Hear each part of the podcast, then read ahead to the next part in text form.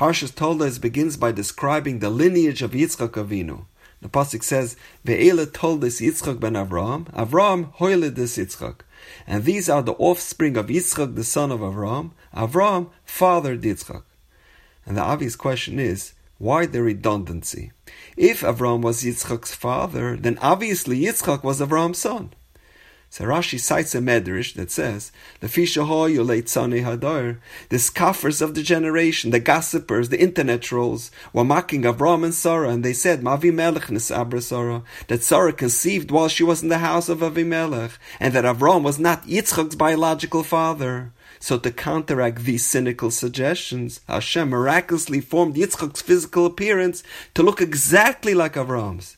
His facial features, his countenance mirrored that of his father Avram. And now everyone who saw Yitzchak immediately said, Avram hoiled this Yitzchak. It was Avram that was the father of Yitzchak.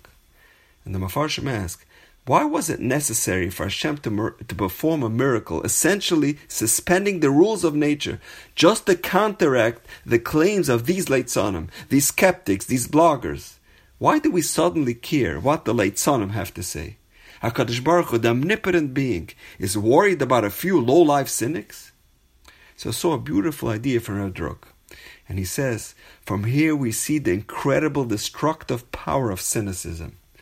Sarah left Avimelech's house 12 months before she gave birth to Yitzchak. And some of Farshim say that cynics even mocked Sarah that she conceived from Paroh, even though she was last in Paroh's house 25 years before Yitzchak was born. Furthermore, says Rav Druk, their cynicism was totally illogical. They were saying, because he could not possibly be Avram's child, because as soon as Sarah was with Avimelech, she conceived. But the chiddush here wasn't that Avram had fathered the child. Everyone knew he was capable. Avram had already fathered Ishmael, and many more from Keturah. The novelty was that Sarah, barren all her life, had conceived when she was 90 years old. So Mevimelech Abra Sarah is totally irrational. What they were saying made absolutely no sense. So why did the Torah have to write Avram Hoyled Yitzchak? And the idea is cynics are not rational. It doesn't have to make sense for them to mock and ridicule someone. Their mission is to taunt and to denigrate people.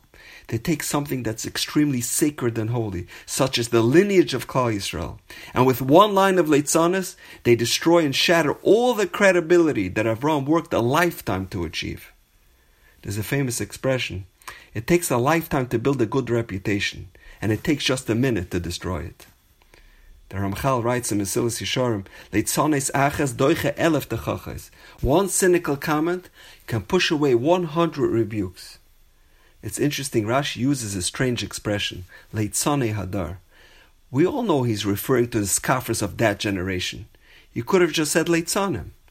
But perhaps Rashi is telling us that every generation has its own unique band of Leitzanim, Leitzane Hadar. Every dar has its own distinct Leitzanim. Sometimes we'll see where a gadol gives a speech or writes a letter to inspire people or warn people about a certain matter that he feels that Klal Yisrael needs improvement in and there will be one person that makes one comment, one snide remark. That Rav said that? He's a radical. He's out of touch. He shouldn't be talking about this. Or there's a respected Rav, but that's not the Rav that he subscribes to. Now he's fair game. He's rebuking me about this. I have stories about him that will make your hair stand up. These are the Leitzane Hadar that Hashem was concerned about. And That is why Hashem had to perform a miracle to have Yitzchak's facial appearance resemble that of his father Avram, so to refute the nefarious intentions of these scoffers. There's a story told that in 2011, on the last sukkahs of Rav Elyashiv's life, he was sitting in the sukkah with his children and grandchildren, and they were discussing a certain halacha. And one of his children related the opinion of Rav Kook on this matter. One of the grandchildren then said, Okay, so big deal. What does that have to do with us? Rav Elyashiv then asked his grandson, What did you just say? And the grandson repeated what he just said. Rav Elyashiv became incensed, and he said to his grandson, Go out of my sukkah.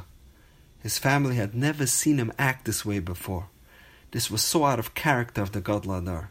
He never got so enraged. Rav Elyashiv could not stand that someone would speak in such a derisive way about a tzaddik and a Talmud Chacham.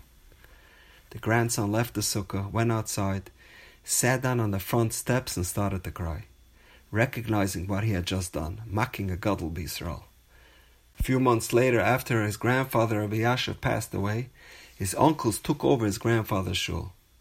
And this grandson went ahead and established a night Seder Koil where people would learn the halachas form of Rav Kook in order to make amends for what he did.